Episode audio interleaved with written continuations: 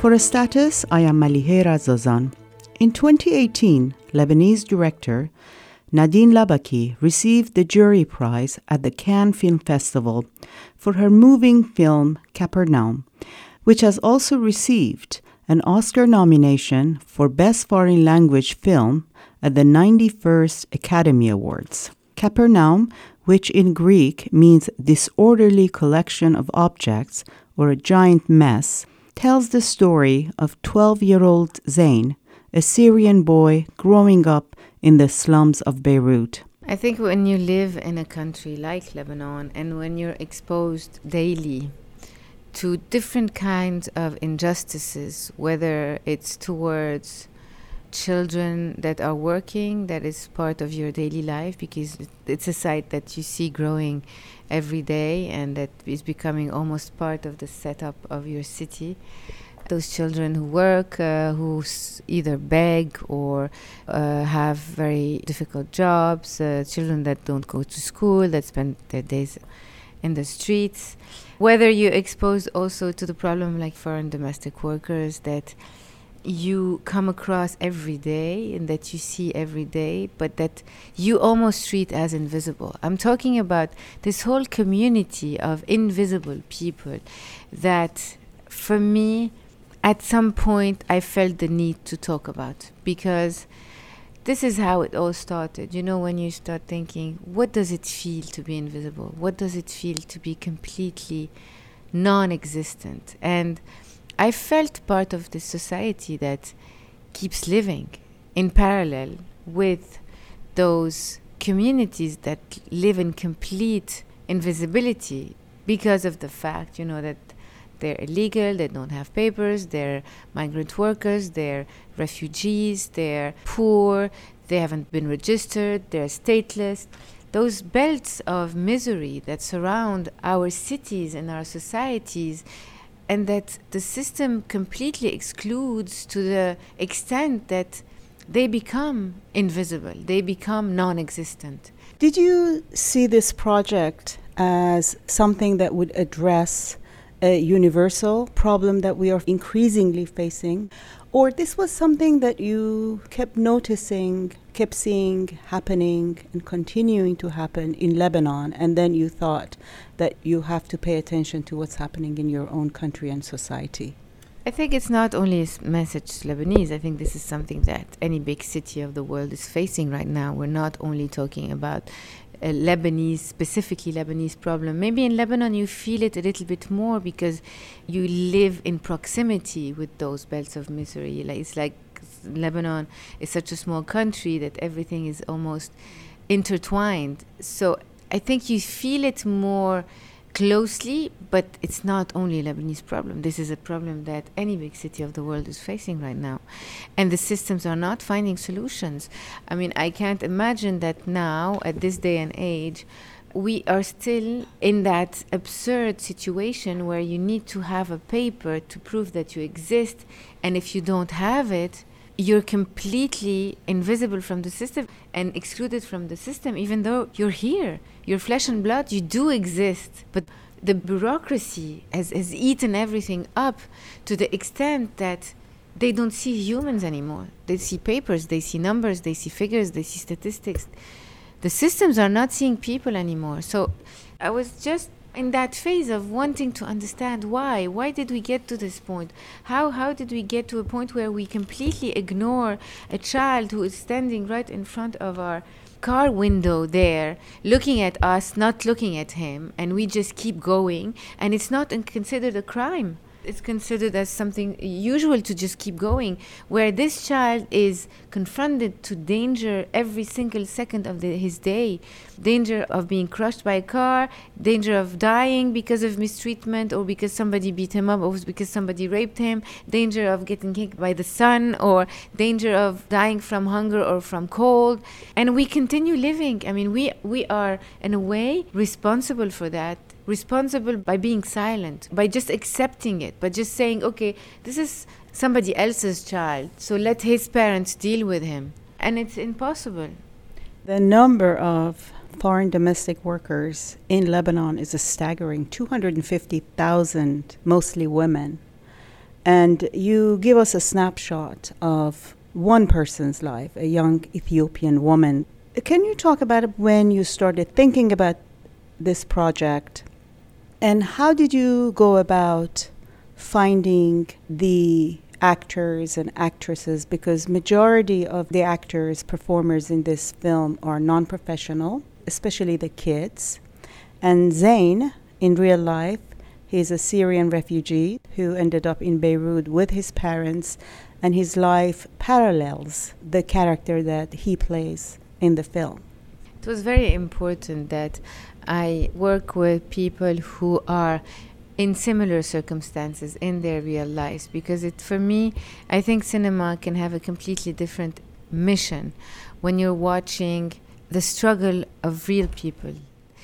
There's no make believe there. When you're actually witnessing somebody else's problems and it's it sort of humanizes the problem instead of hearing about it in the news and figures and numbers and you actually put a face to that problem and you start seeing it really and I wanted to do that. I wanted to work with people who bring their own struggle to the film. There's no make believe in the film, there's no acting, there's no actors.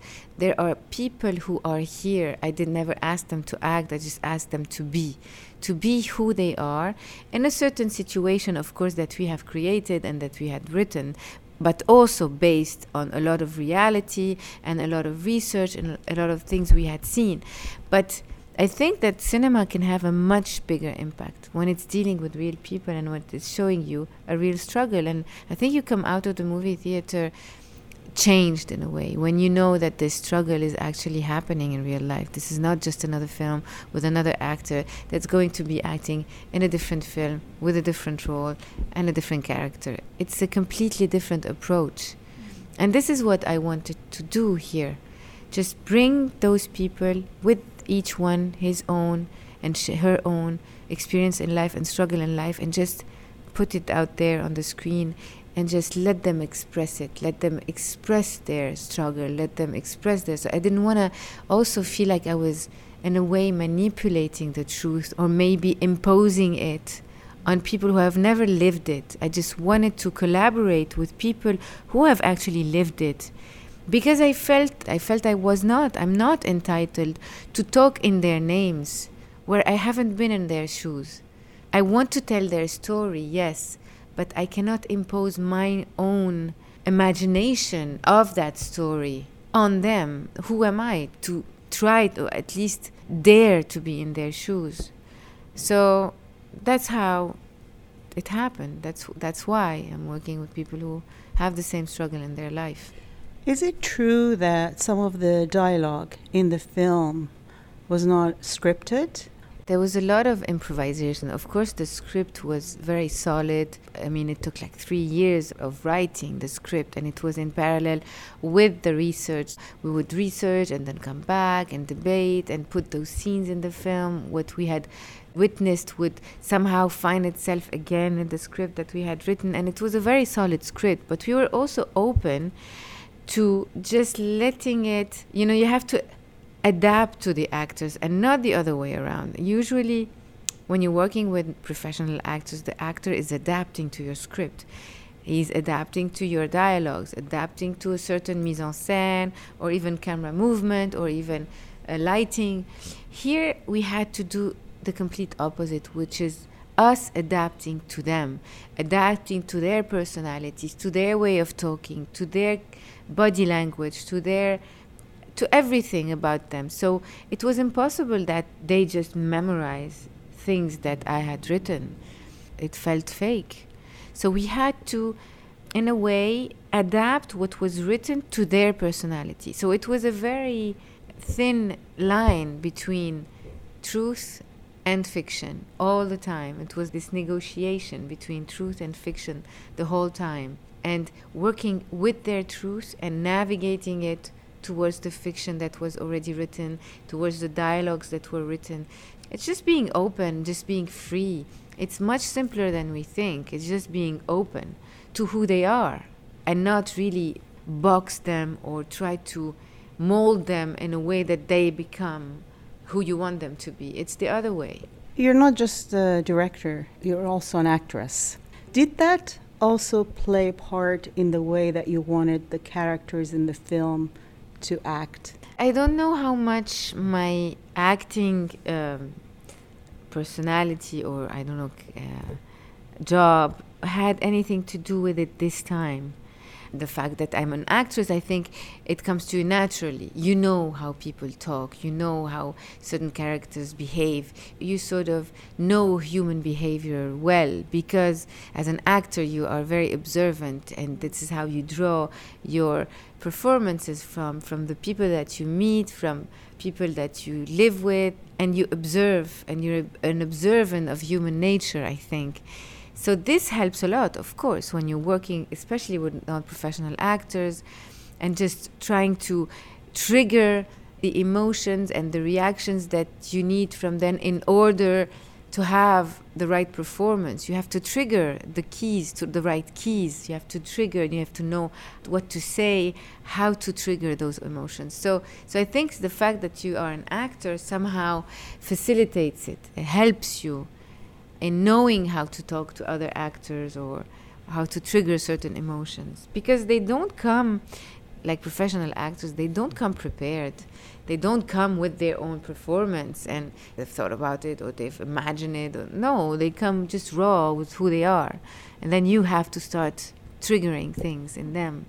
As I said, Zain is a Syrian refugee living in Beirut. Can you talk a little bit about how you found him, what were you looking for besides he resembled or paralleled the character that you had written in your script?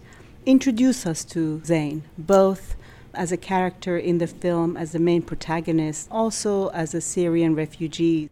When I was watching the film, I realized they come from different places, but they share same the same fate and they're both on the margins of the society and they're both invisible at the end of the day regardless of the geography that they occupied before ending up in that space in Beirut. Yes, so Zain is um, a Syrian refugee.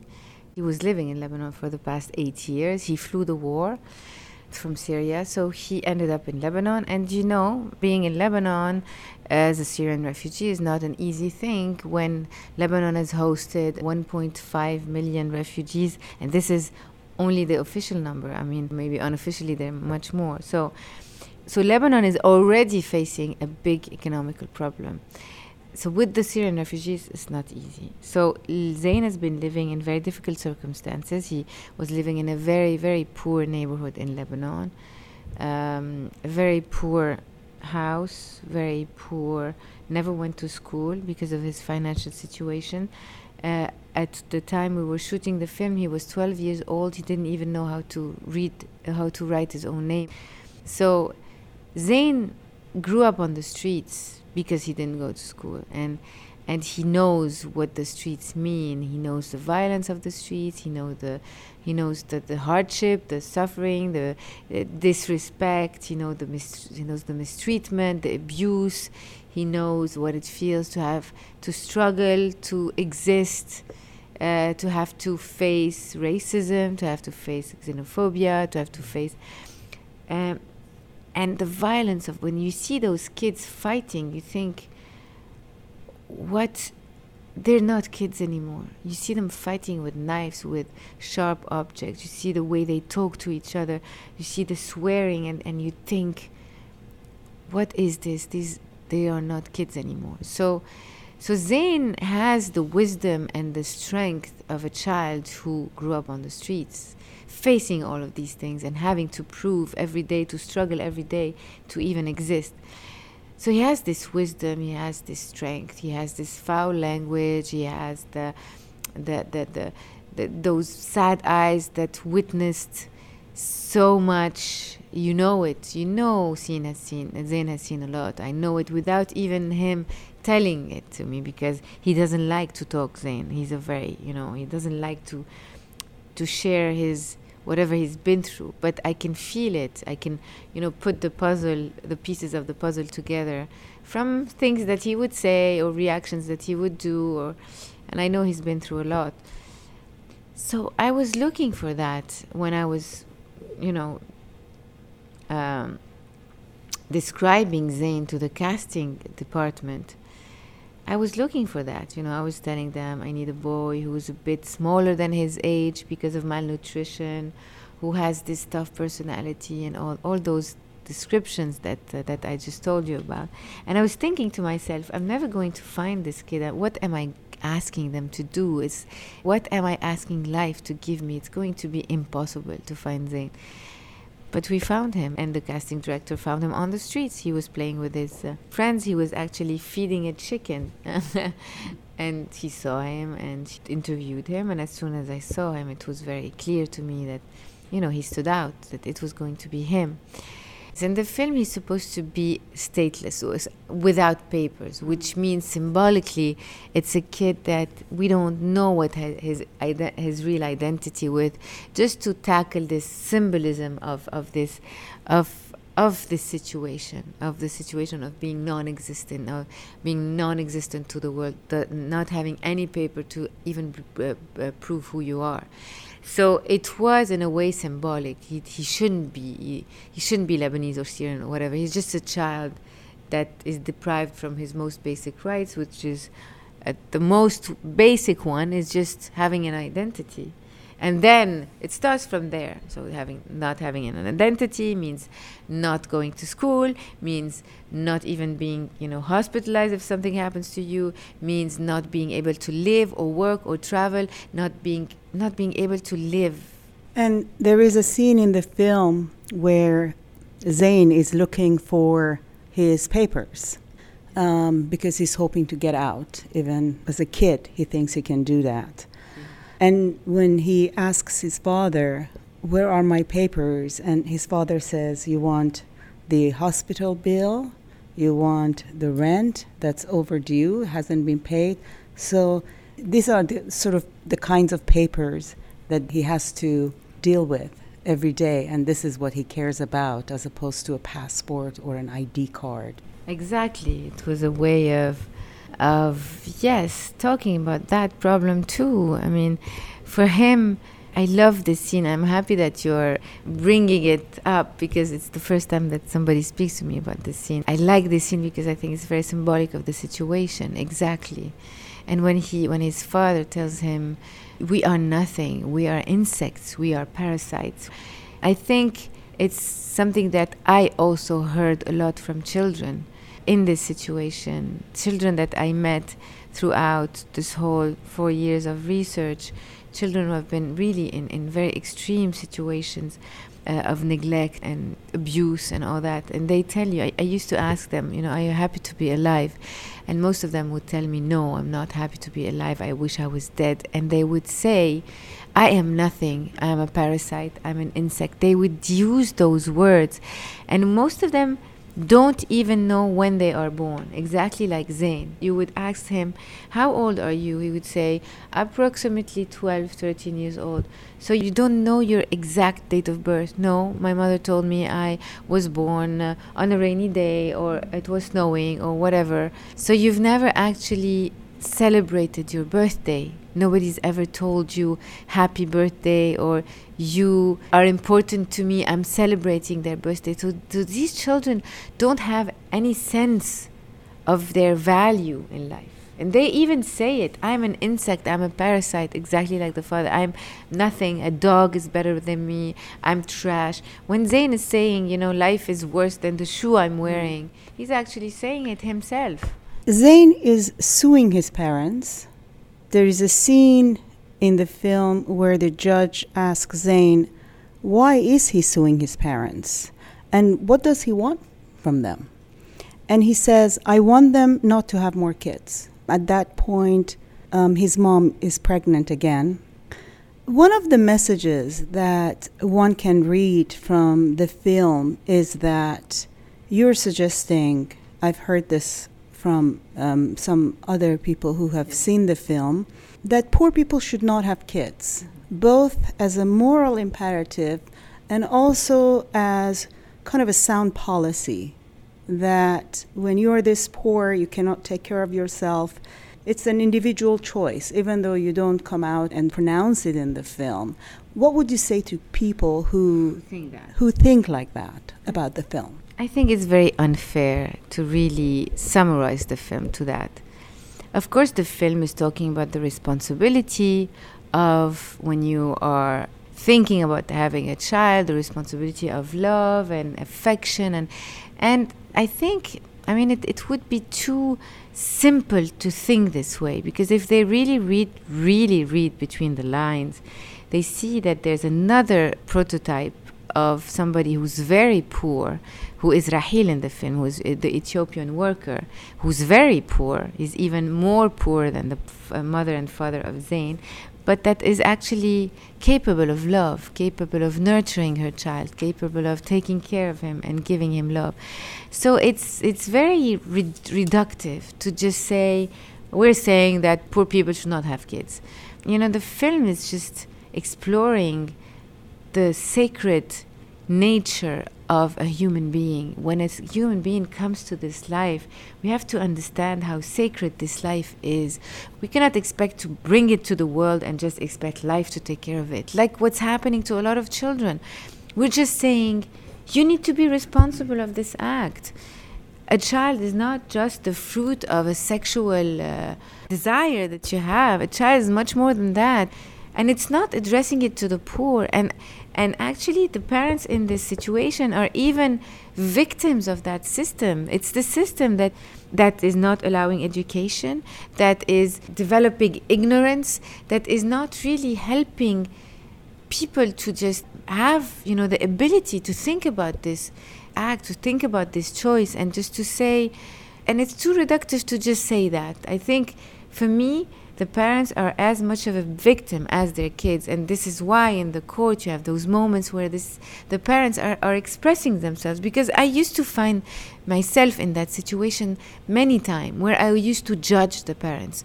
I, sometimes i would go into a house or it's not a house I, I would call it a room because it's also those apartments that are divided into small rooms and each room there's a family. I used to go into those places while I was researching, and I was used to find kids on their own, like three year old, four year old, two year old on their own without anyone there. And knowing about all those stories of children that die because they fell off the window because no one was there or because he he held an electricity cable or because he put fire on the house or because he fell off the roof. Those stories you hear about them every day. So i was in that situation where i was very angry so where is the mother? Where is she? Where is the father? Where are they? Why aren't they, here? How can she leave her kids? How can she do that? I was in a judgmental situation many times and i would wait for the mother because i want to give her a piece of my mind and tell her how bad of a mother she is because i, I think i'm a better mom. And i would do that and i would sit down with her wait for her and then 10 minutes into the conversation, everything would shift in my head. How did I even allow myself to judge her? I've never been in her shoes. I've never been hungry. I've never been excluded from the system. I've never been in a place where nobody hears what I have to say or where I had to give my children uh, sugar and water because I have nothing else to give them, or even selling my daughter to a man because I think she's going to be better off married to this guy or or maybe because it's going to allow me to feed my other kids. I've never been there. Mm. I'm not allowed to judge. So in the film you are in this situation where you cannot really judge and you see those parents and you're in this roller coaster of emotions regarding the parents. So again just to go back to this it's very reductive and unfair for people to say this is a, a film that says poor people should not have, have children. There is uh, a court scene where the mother faces Zain's lawyer, which is played by you. You have a cameo appearance in the film. And she's addressing you, uh, the lawyer, saying that she should not be judged for the wrong decisions that she has made in her life. For example, marrying her daughter Sahar off to the shopkeeper and this is a scene that you tend to see these people as a victim of a system that has produced poverty, disfranchisement, and it's not a personal choice to be poor. So, was that also a conscious decision on your part to have that exchange in the film as part of your own ambiguous relationship with poverty and how these people end up where they are? Yes, it, it was exactly inspi- inspired by that. Like I told you, the, those stories where I was always on the, those roller coasters of emotions, and, and at that point, I look at uh, Kausar, who is playing that part, and I say, Now you forget everything. I'm not Nadine, the filmmaker, I'm just society that is judging you. And now it's your moment. You have to seize your moment this is your only moment where a judge will ever hear you because this is her situation in real life. She's been struggling to register her children and she can't do it. And she's been uh, so many times to courts, but nobody listens to her. So it was her moment. And this is us, society, that is judging you. And you're gonna, you're gonna spit out everything, everything you feel.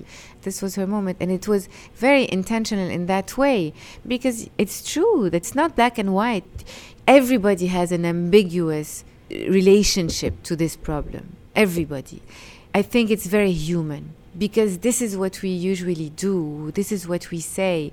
Why did, is she leaving her children? Why is she doing that? Why can she raise them differently? Why didn't she send them to school?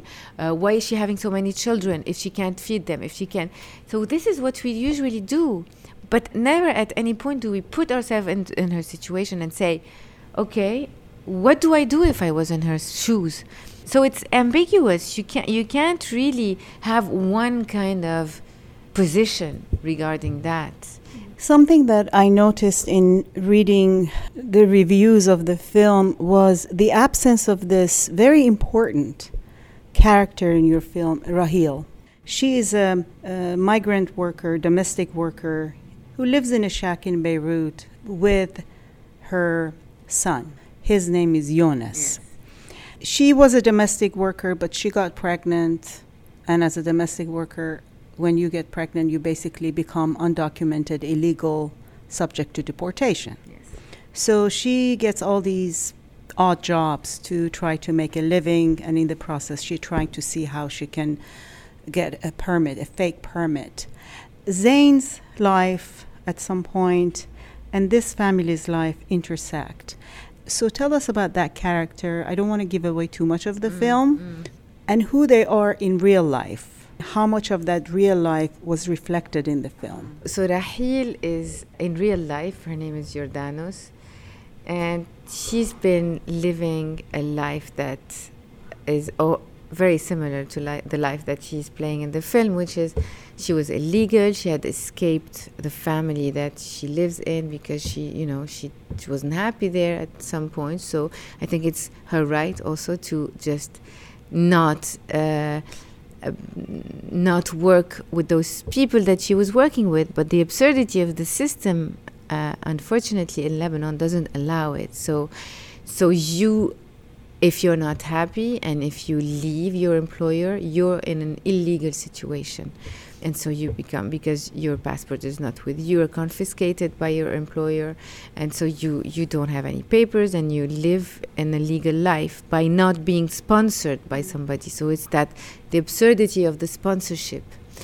And this was a subject that I really wanted to talk about really in the film. So that's why I chose also to create this character.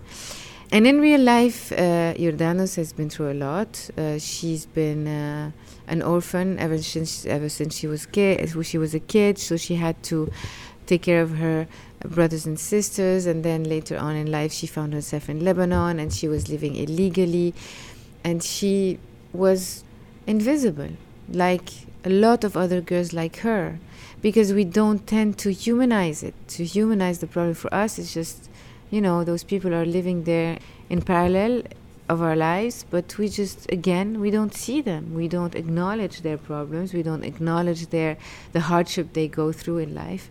And so i wanted to talk about this. And and what happened what was very disturbing and very surprising i don't know sometimes why life does this also is that because she was in that same situation two days after we, we shoot the scene where she gets arrested in the cyber cafe, she gets arrested in real life. Two days later, exactly for the same reasons because she didn't have papers. And she goes through the exact same things as in the film.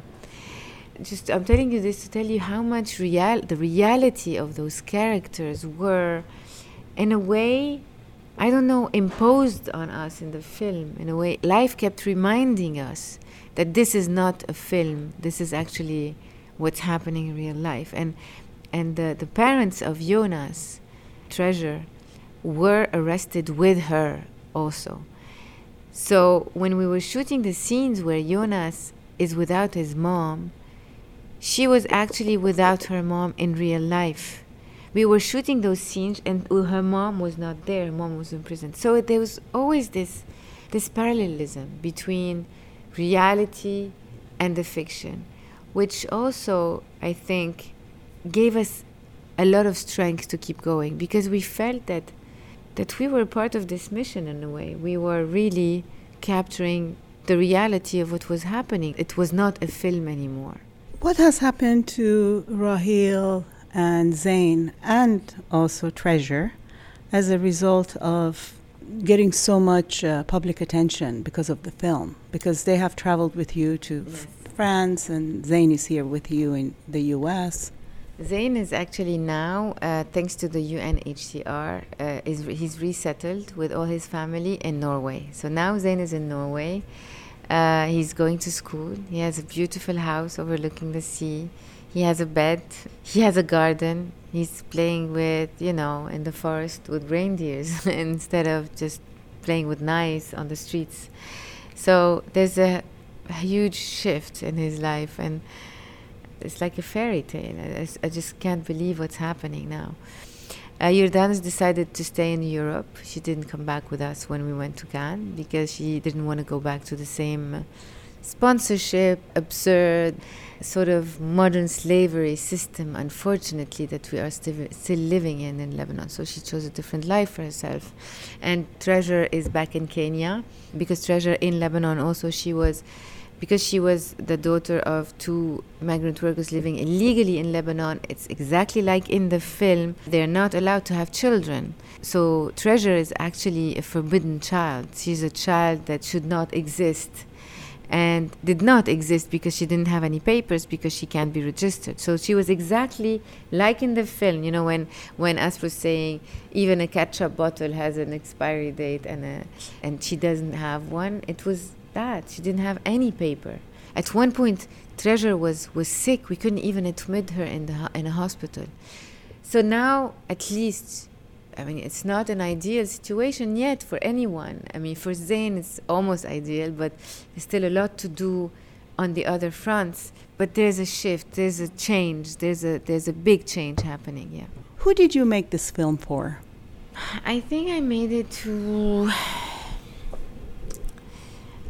I think I made it to anyone who, anyone really. I made it to, I, I don't want to sound too pretentious and say to anyone, to any human being, to, because for me it's important that we just, uh, that we just wake up to our responsibilities and, and, and we just need to start believing that each one of us has the capacity to make a change.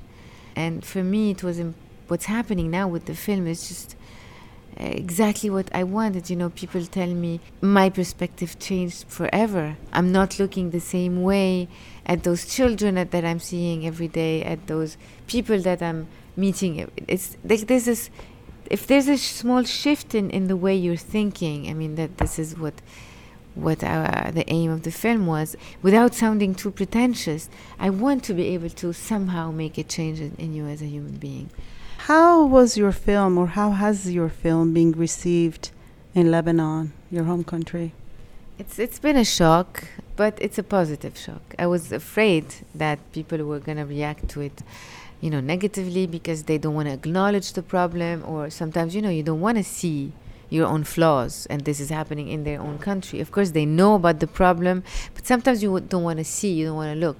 But here there's a very positive reaction. People are shocked but people actually do want to do something about it and and that's amazing. You, you can feel it. You can feel that people are, are more ready in a way, to make a step.